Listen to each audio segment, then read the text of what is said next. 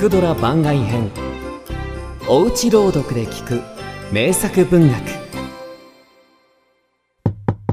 タイムマシン。ハーバード・ジョージ・ウェルズ。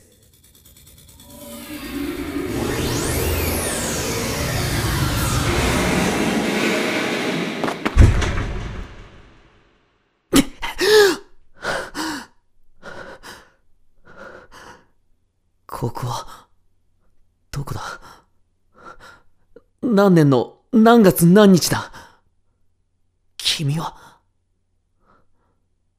は そうか、よかった。戻ってきた。ちょっと、隣の部屋で待っていてくれ。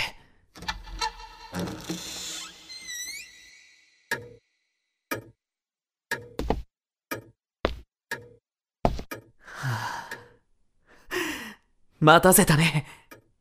ああ、君に伝えたくてしょうがない。実はね、僕はずっと前からあることを考えていた。気球に乗れば人間は引力に逆らって天に昇ることができる。なら時間についても同じことができないだろうか、とね。現に僕らの精神はそれができている。君が子供の頃のことを鮮明に思い出したとき、君は一瞬だけ過去に戻っているだろう？そして僕は、完成させたタイムマシンを僕はまず未来を目指した。時間を加速させると太陽はまるでバスケットボールみたいに弧を描いて空に登り落ちていった。その一回一回が一日ですぐに目で追い切れなくなった。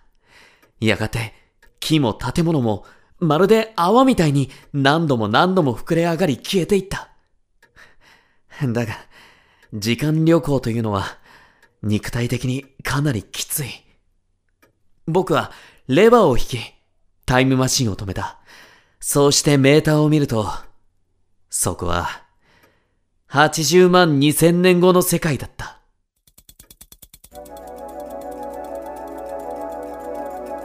タイムマシンその2未来人。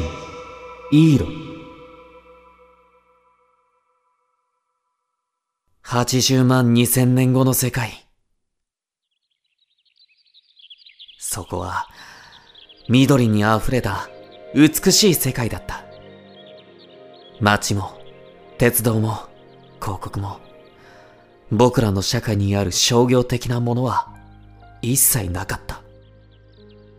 考えに浸っていると、小さな120センチくらいの人間たちが近づいてきた。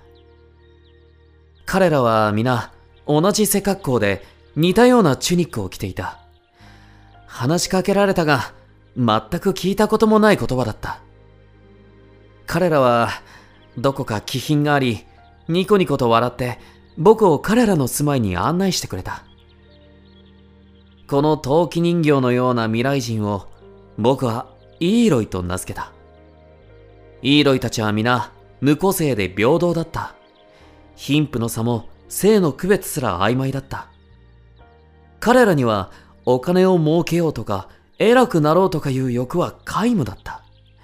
いつも遊び、愛し合い、腹が減ったら果物を食べ、眠った。やがて僕はこの時代の自然を観察し驚いた。どこを探しても恐ろしい獣も害虫も蚊もいないし伝染病もないようだった。それどころか物が腐るということもないんだ。おそらく随分昔人間は自然も戦争も完全に克服したのだろう。何の不安もない人生を謳歌するうちイーロイたちは無気力になり向上心も知性も文化すらも失ってしまったのだ。きっとこれが人間にとって理想の世界なのだろう。しかし、もし僕が小説家だったら、すべての宗教家や芸術家、支配者たちの夢や野望の虚しさを思い、ペンを取っただろう。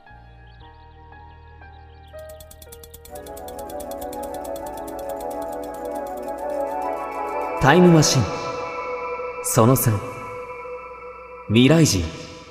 モーロック。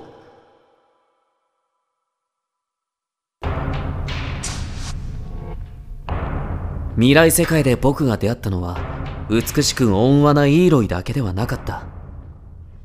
もう一つの僕らの子孫を僕はモーロックと名付けた。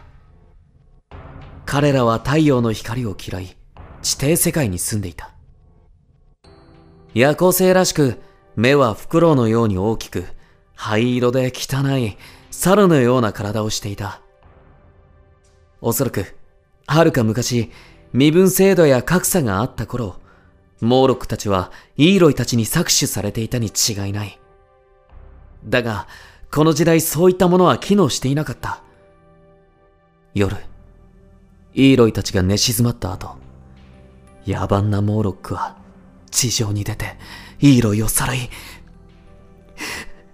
そしてああ今思い出しても恐ろしい。その後僕はモーロックたちに危うくタイムマシンを奪われそうになり慌ててこの時代を離れた。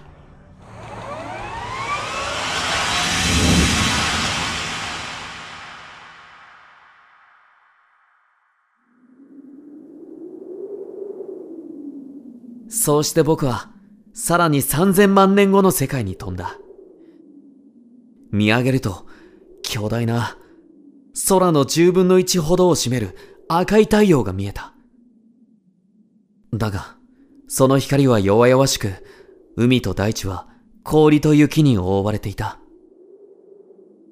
生き物はどこにも見当たらない。世界は静寂に包まれていた。しばらく立ちすくんでいると、海辺で何かが動いた。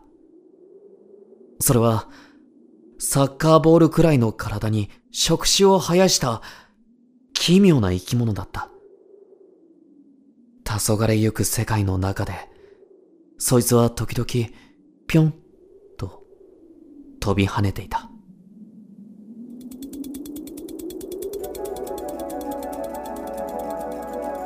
タイムマシンその4タイムトラベラー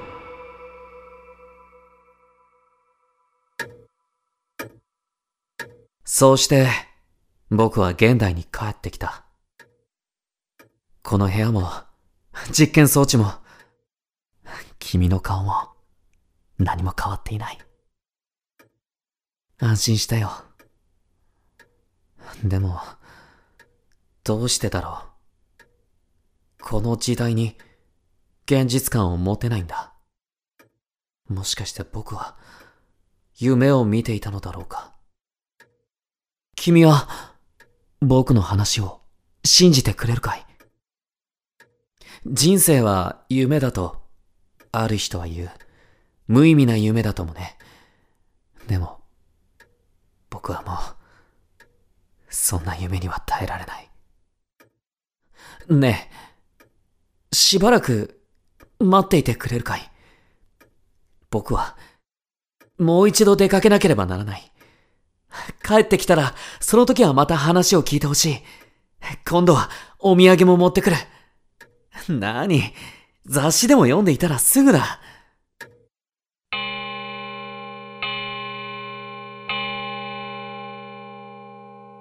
それじゃあ、